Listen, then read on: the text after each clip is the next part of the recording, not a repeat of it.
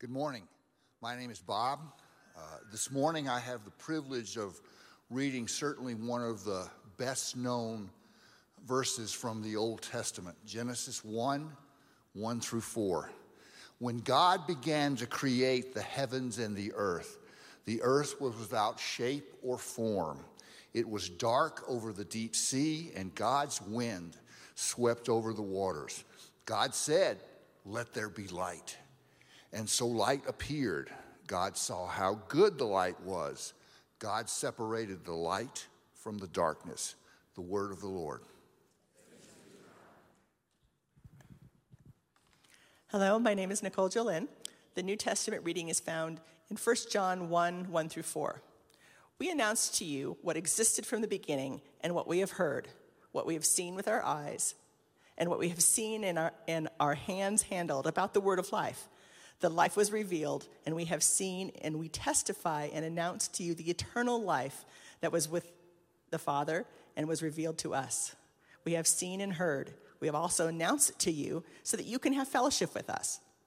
Our fellowship is with the Father and with his Son, Jesus Christ. We are writing these things so our joy can be complete. The word of the Lord.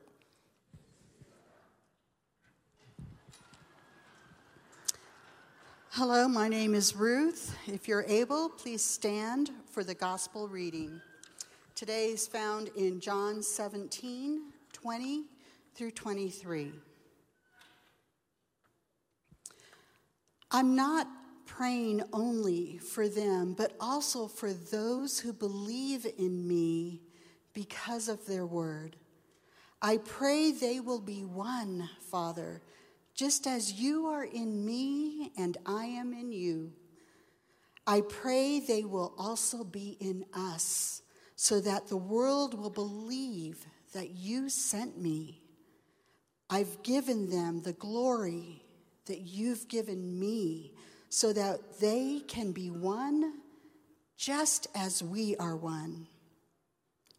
I'm in them, and you are in me, so that they will be made perfectly one. Then the world will know that you sent me and that you have loved them just as you have loved me. The Gospel of the Lord. Please remain standing with me as we pray. Father God, the creator of heaven and earth, you spoke into the darkness your light. You took what was formless and empty and shaped it and filled it. And we ask today that you do the same things for us in the places in our own lives where life feels dark or confusing or difficult, where we find ourselves hurting or confused. Would you bring the light of your life to us? in the places where our lives are formless and empty, would you shape us into the image of Jesus? Would you fill us with your spirits? By your word, would you do this today? In your name we pray. And all God's people said, Amen. Well, good morning, everyone. You may be seated. Happy Easter tide. We're in the third Sunday of Easter celebrating 50 days that Christ is risen. He's risen indeed. We're, today we're beginning a new five week series uh, through First John, a series that we're calling Learning Love. First John is a, a, a, book in the latter part of the New Testament. And in the letter itself, actually, it's not so much a letter as much as it is a sermon, the writer is unnamed. But based on the language and the style and the themes that we find, it sounds a lot like the Gospel of John and the letters of 2nd and 3rd John. So the church has said this is all written by the same person. John, either John the son of Zebedee, the early follower of Jesus, or maybe another John who was part of those early followers. And the later letters in 2nd and 3rd John, he's identified as the elder, probably a reference to his uh, function within the church, but maybe also a, a relationship to his age, or maybe both. We find this early follower of Jesus named John overseeing this collection of house churches, probably around the city of Ephesus in modern day Turkey, toward the end of the first century, maybe the beginning of the second century. And here's what his churches are facing he's seeing and hearing what's going on in these house churches and realizing that there are some people who've deviated from the faith, who've actually begun to think and believe things about Jesus that he would say are not true. They're following false teachers or false teachings, those that he'll call later on antichrist,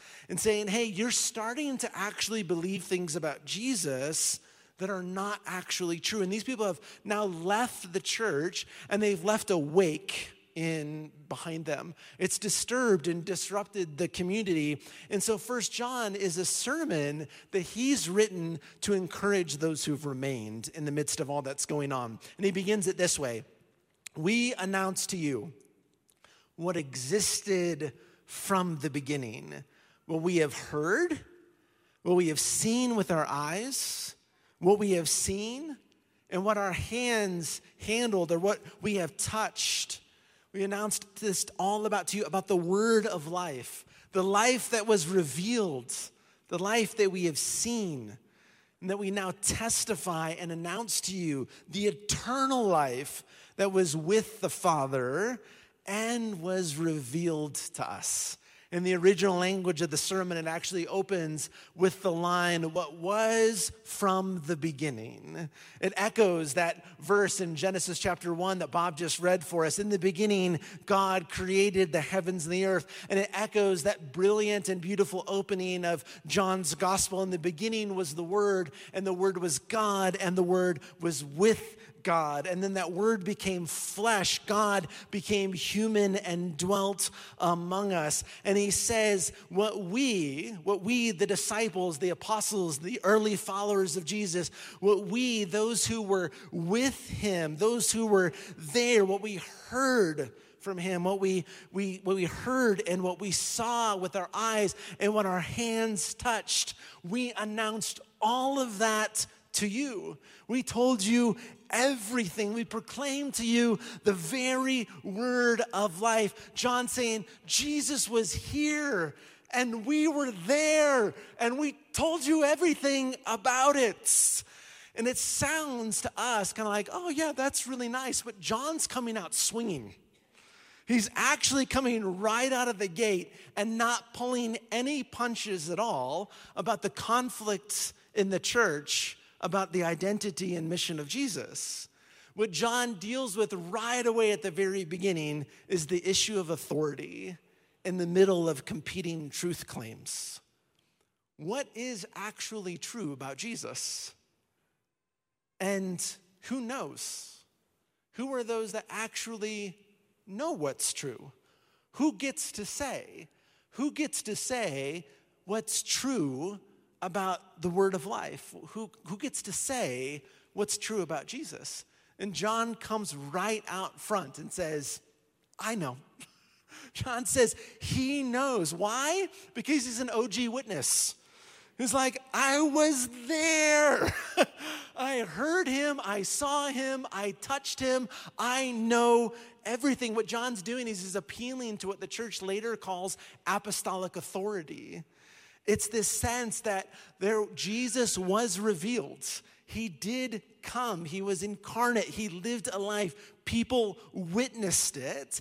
And those witnesses preserved everything that they saw and everything that he said, and they faithfully passed it down from one generation to the next.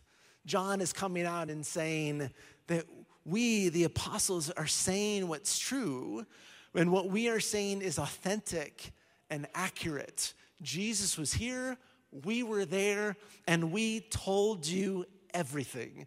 This actually becomes the basis for what we consider to be the authority of the New Testament witness. That all of the letters of the New Testament are going back to this idea that Jesus has been revealed, that the truth about him has been preserved and that's been passed on from one generation to the next through the canon of the New Testament. But here in John's communities, there are now new teachers. Some 60 or 70 or maybe 80 years after Jesus' death and resurrection, there are new teachers coming along and they're claiming new insights, new ideas.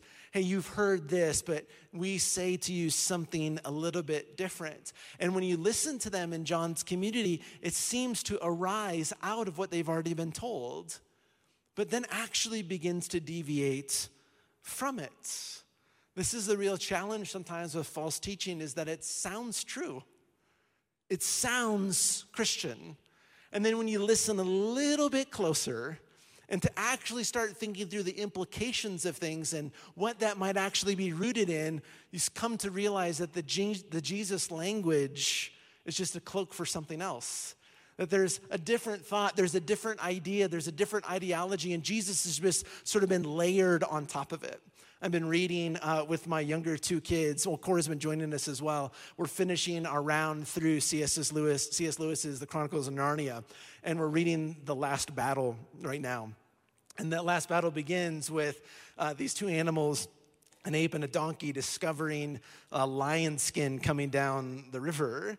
And then the ape convinces the donkey to put the lion skin on and pretend that he's Aslan, the Christ figure in the midst of the story. And so here you have this donkey pretending to be Aslan and the ape saying all kinds of things that the, the other characters in the story are like, well, that sounds true, but that, that's not true. And they're struggling and wrestling in the middle of it. And what we realize from John and C.S. Lewis and others is that not everything that claims to be Christian is Christian. Not everything that claims Jesus is actually something Jesus would claim. Not everything that uses his name actually uses his name rightly. I think what we're discovering a lot in our culture in the midst of some of the conversations around deconstruction is that a lot of what deconstruction I think is happening among faith communities is actually decloaking of things that are claiming to be Christian and really aren't. It's a decloaking of things, realizing, oh, actually, that has nothing to do with Jesus that has nothing to do with the gospel. We've just taken Christian scriptures and Christian language and Christian ideas and we've thrown it over the top of that. But when you peel the layer back, you realize that there's a different ideology that is undergirding all of those things. Some things actually need to be deconstructed. I think I spent most of my faith or most of the, my 20s in faith deconstructing ideas that I had learned in the first few years of becoming a Christian. We didn't call it deconstruction back then, we called it a faith crisis or some sort of like struggle. You know, like I'm just struggling with, with this idea, but there are some things that you just realize actually that's not core to who Jesus is and not core to the gospel. But there's also a challenge in the middle of that because sometimes deconstruction amounts to just exchanging cloaks, of taking a different thing and putting it over the top of Jesus, or claiming, moving to some other ideology and then putting Jesus over the top of that and saying that this is actually Christian. This is the challenge that John's facing around false teaching. It's not unique to John, it's not unique to us. The church in every generation throughout time has faced the challenge of holding on to what is true about Jesus. In our world, we're suspicious of tradition. So anything that feels historic to us, we're like, yeah, they probably had that wrong 2,000 years ago. We know better. We get suspicious of those things. And we are averse to any claims to exclusivity any claims to exclusivism. And we're fascinated by whatever is new and novel, not just in fashion and healthcare and tech, but particularly, I think, in the arena of religion and spirituality. We're fascinated by new trends and new ideas. In our world, it's especially appealing to us to blend ideas, to actually take a little bit of this and a little bit of that and to kind of mix them together to make Christianity and Jesus a little bit more palatable, to make Jesus more compatible with our cultural norms, or to make Jesus and his ideas more compatible with, uh, with the things that we actually want to be true, the things that we have our own ideas about, our own desires, our own comforts. and begin to take Jesus and place him over the top of those things. We've done this in the past in the church with things like racism and sexism and ethnocentrism. That we've taken things and said, oh, we're just going to take some of these scriptures and we're going to claim and put a Jesus covering over that, only to realize when you pull back, you're like, wait, that's actually not what Jesus taught at all. That has nothing to do with the love of God revealed in Jesus. And so here, John and the other New Testament writers claim that they actually know the truth. And they claim not only to have their facts right about Jesus, they're not simply saying, hey, Jesus, he's a Nazarene, his parents are Mary and Joe, and he was a good teacher, and he lived, and at some point he died, and it was really tragic. They're not just claiming to have their facts right, they're actually claiming to have the meaning or the significance of those facts right. To actually understand what God was doing in and through Jesus, to understand who Jesus really is. You can get a picture of it here in John 1. He says, What we have seen with our eyes, what we have seen. Why does he say seen twice? it feels a little bit like redundant here, but we actually have two different verbs. He's saying what we have seen and what we have seen. the first verb is about physical sight, the second one is about insights.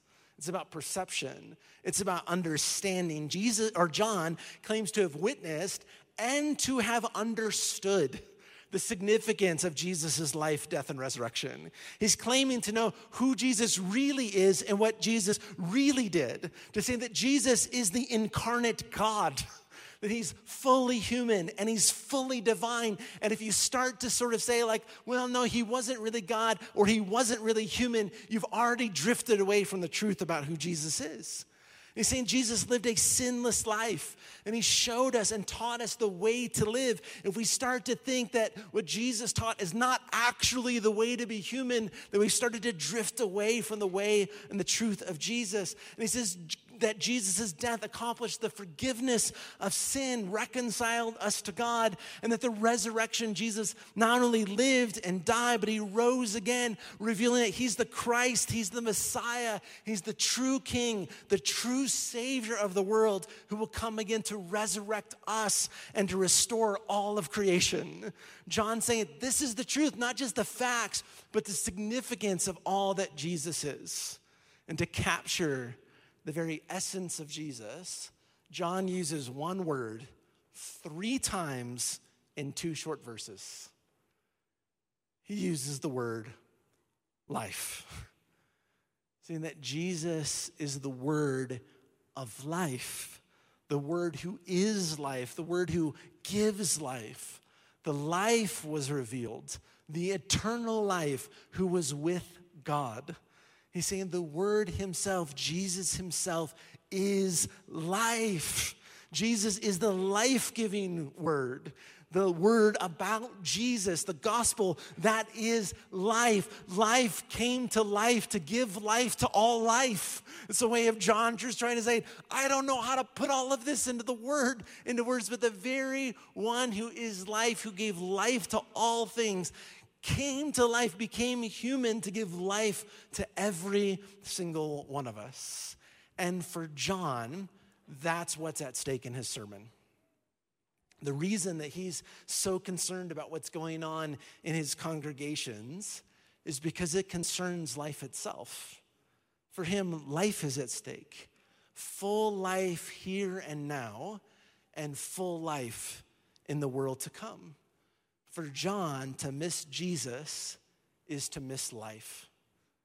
To miss Jesus is to miss life. And to misconstrue Jesus, to misconstrue the message about Jesus, to move away from Jesus in any way is actually to miss life. For God is life. God is life. Life is who he is, life is what he offers, life is what he gives. Jesus has come that we might participate in the divine life of God. It's why he came into the world, that we might actually participate in the very life of God. John says it this way in verse 3 What we have seen and heard, we also announce to you. Why? Why are you announcing this to us, John? Why are you so concerned about this? So that you can have fellowship with us. For our fellowship is with the Father and with his Son, Jesus Christ. John says the reason for the initial proclamation of the gospel, the reason that they told other people about Jesus at all, and the reason that he writes this sermon is for fellowship. Fellowship in the apostolic community of Christ followers, and fellowship with the Father and the Son. He doesn't mention the Spirit here. That's probably because the controversy in the church that he's dealing with is about who Jesus is. That's what they're fighting about. Fellowship, of course, is not a common word, especially if you didn't grow up in church. In church, we like this word a lot. We have fellowship hour in the fellowship hall with our fellowship group. Right? Like we just, we're gonna keep throwing that word out there. But sometimes, some of you can recognize this, uh, that what that amounts to is stale donuts and bad coffee in a, in a homogenous huddle of people standing around in a room like a junior high dance right? Like the boys are on this side, the girls on this side, like everybody's in their own huddle with their, you know, Folgers or Maxwell House and day old donuts going, Do we talk to people? I don't know. When does service start? How long do we have to stay? Can we go now? And so sometimes when we hear the word fellowship, we just have these negative tastes in our mouth. But the Greek word, the underlying word here that he uses is a word called koinonia. It means close, intimate, personal communion. The word, uh, it, it recognizes a participation in a common life together. It's what I think the writer Wendell Berry in his Port William novels calls membership. It's lives that are in, inextricably joined together.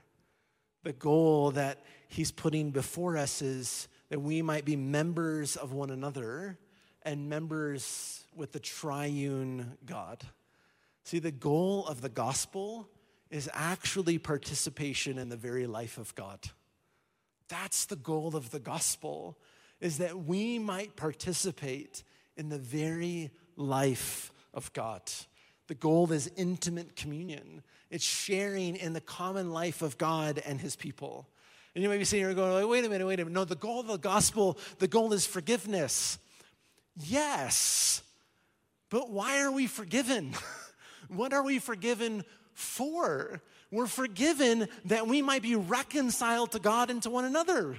The forgiveness is not an end in itself. The forgiveness is actually meant to say, Come and be reconciled to God, be restored to his people, be set free from everything that you've experienced, that you might participate in the very life of God. We're like, oh, no, no, no, the goal, the goal of the gospel is salvation. The goal of the gospel is just to not go to hell. Like, that's the whole goal. No, that's not the whole goal. The goal is that God wants to be with us. He wants to actually have eternal, unbroken, intimate relationship with each one of us and us with one another. That He's inviting us into full participation in life. This is actually what Jesus prayed for in John 17. I pray that they will be one. Father, just as you are in me and I am in you, I pray they will also be in us, that they would be one with one another and one with us. That there would be a unity, an intimate fellowship with God and with others. This is why, for John, it's so critical for him to come into this moment and to encourage those who have stayed in the church to remain faithful to Jesus.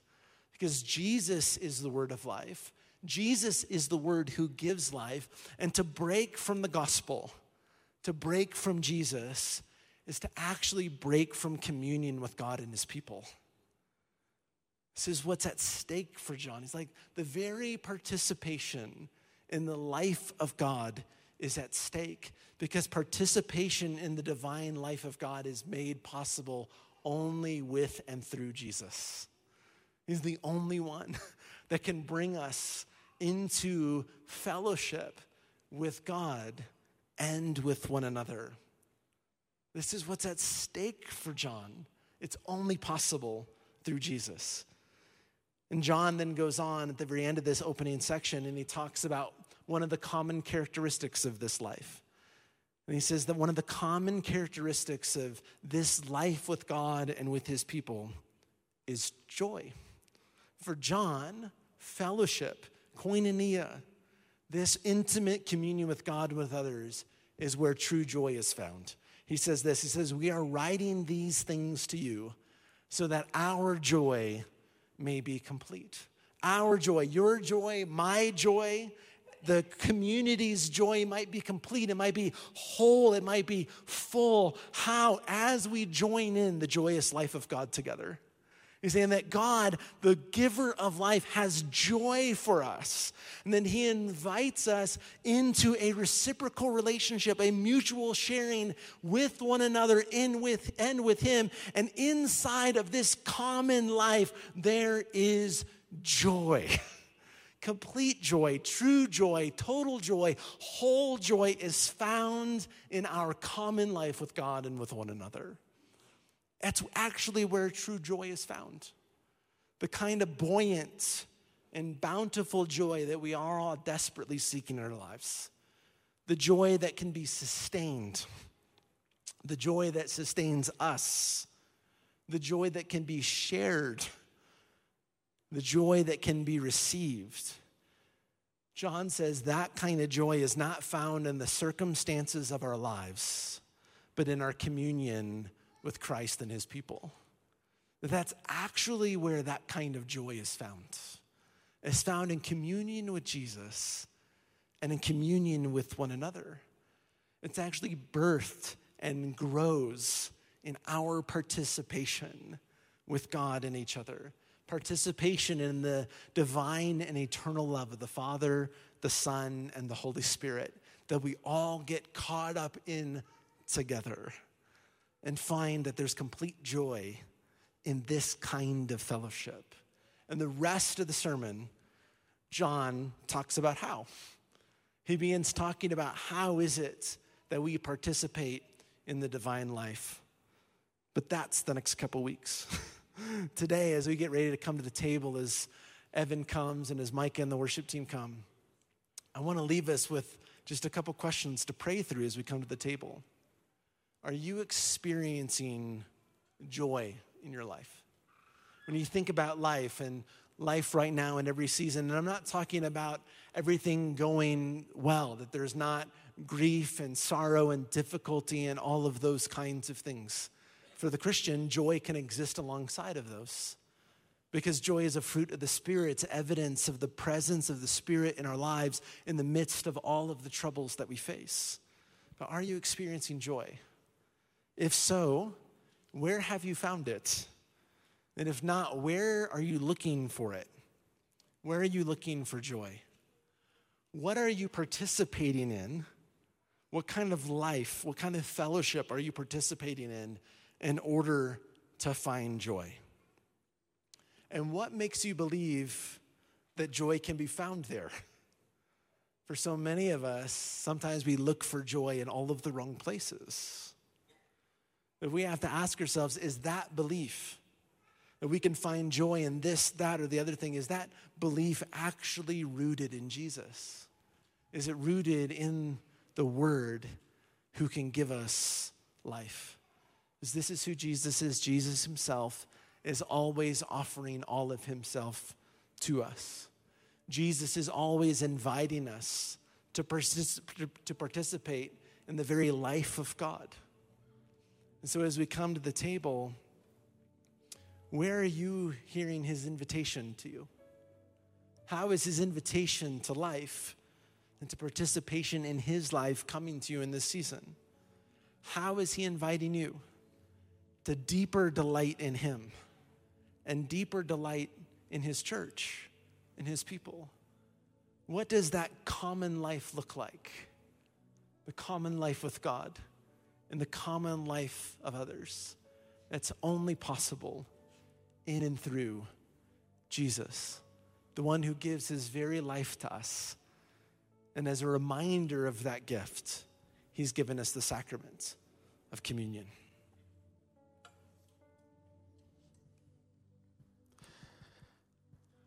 And as we come to this table again to celebrate, this is our participation in the celebration. That as we come to this table, we are again recognizing and again made one with Christ and one with each other. This is Jesus' table. And all who profess in him as Lord are welcome to receive. If that's not where you're at today, thank you so much for coming, so much for joining in us on a Sunday again.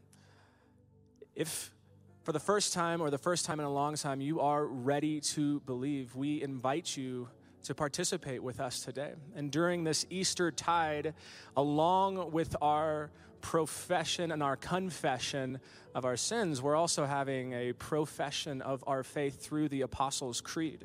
So the words will come up on the screen. And as we're talking today, and John is asking in this letter of the first John, who is Jesus? What is truth? And he's writing all these things about Jesus so that our joy may be complete. I'd love for us to infuse some joy in this Apostles' Creed today. So as we say it, we could just say it as recitation. Yeah, this is true, and I, I, I know it, and I can read well on the screen. We could say it as a declaration. Yes, this is the truth, and I think we could also add to it a celebration of joy. So if there's a line or a truth of God that's stated through this Apostles' Creed that resonates, and you're going, yes, it is God the Father Almighty. It is Jesus the Son, the Savior, the one who's come. It's the Holy Spirit with us now, and that that just doesn't need to just be stated, but it needs to be celebrated. I want you to do that. Give that a little whoop. Even practice right now. Ready? Go. Yeah, okay, so you're ready. Let us together state these truths of our faith as expressed in the Apostles' Creed with celebration today. So, together, we believe in God, the Father Almighty, creator of heaven and earth. We believe in Jesus Christ his only Son, our Lord. He was conceived by the power of the Holy Spirit and born of the Virgin Mary. He suffered under Pontius Pilate, was crucified, died, and was buried. He descended to the dead. On the third day, he rose again. He ascended into heaven and is seated at the right hand of the Father.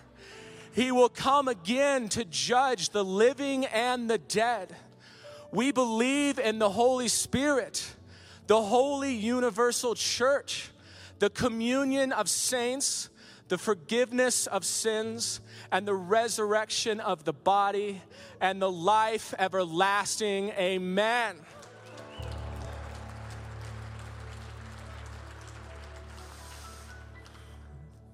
We do.